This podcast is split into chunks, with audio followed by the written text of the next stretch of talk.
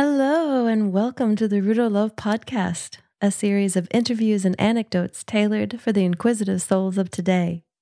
On this episode, I'm sharing with you an update on how I'm finding being a podcast host, what I plan to introduce, and I'll leave you with some food for thought as a sweet, juicy treat from me to you. First, how am I going with the Rudo Love podcast? Well, I'm loving it. I feel like a real purpose is being filled out here. I'm enjoying becoming a better listener.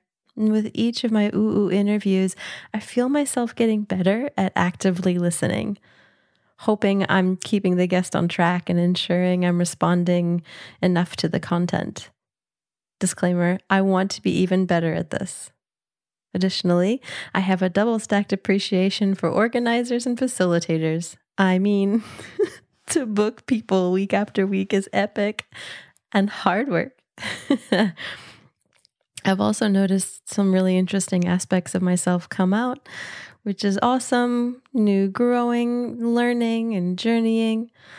I've noticed resistance to record certain things I planned out right from the beginning, especially ones where I'm showcasing works I've written. So, let me address this with some wisdom keepers on this very human quirk. Sam Harris describes the brain as an abusive roommate.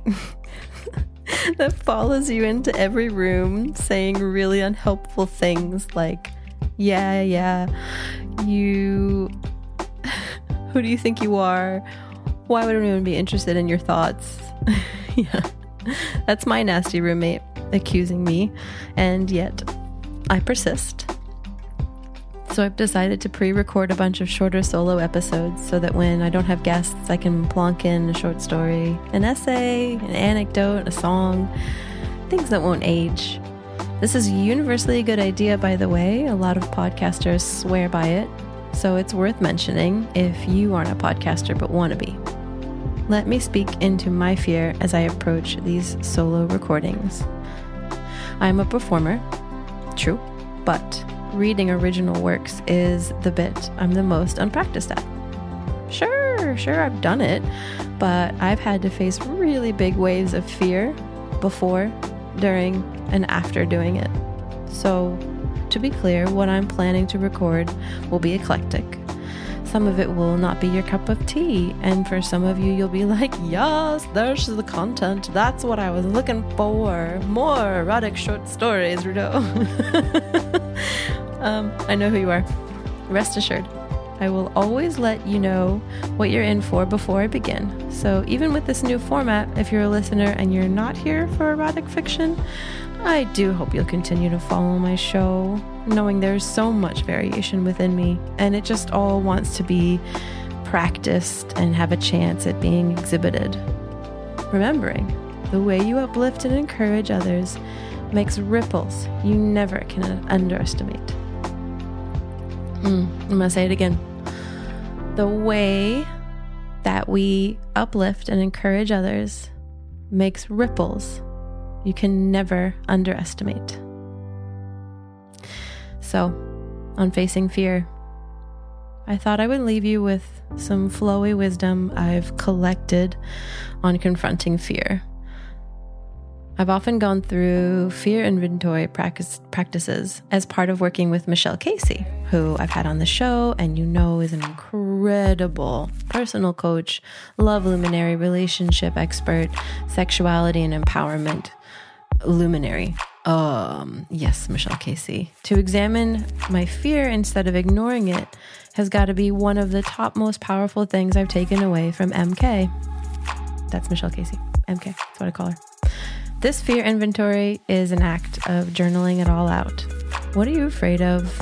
What's your fear on what the future act will bring?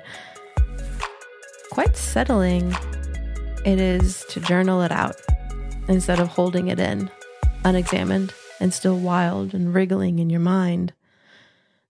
Also, I read an essay written by Amanda Gorman called Why I Almost Didn't Read My Poem at the Inauguration.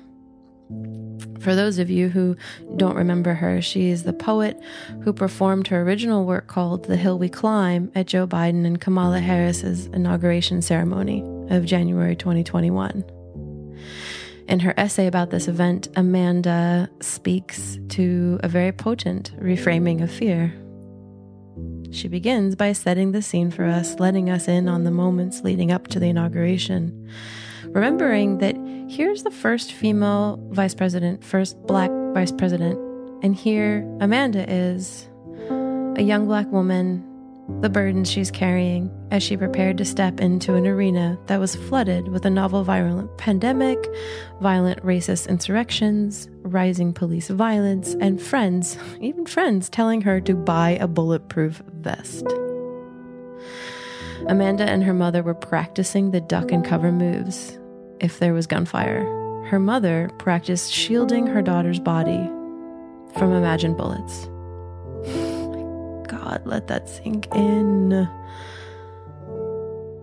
This kind of fear isn't just an existential fear that most performers can appreciate. So, yes, I'm riveted on my seat with her description of her lived experience of her fears. And then, Amanda, smallest of heroes and master of words, lets loose the turning point I've always wanted to hear. Should she even go through with this? She speaks of the early morning contemplation, of turning her gaze directly to her fearful thoughts. She investigated the inventory of fears inside of her. The imagined list of potentials coursed through her intentional gaze, and the one that stood out, one standalone fear stood out and stopped everything. It was the fear of having to live with not having read her poem. Oh, Amanda, I know this fear. Of all the fears your sweet heart and mind examined, I know this one the most in my own life, you beautiful artist. All you beautiful artists out there. As though I think about my comfort with not recording my work, not publishing the creative products I've spent time with, while my life is sheltered and blissful, I know some fraction of fear. And I will not let my fear of not being good enough result in not having done anything and everything in my power to share the work that comes forth. so, I've named my fear for you. I am scared I'm not that talented.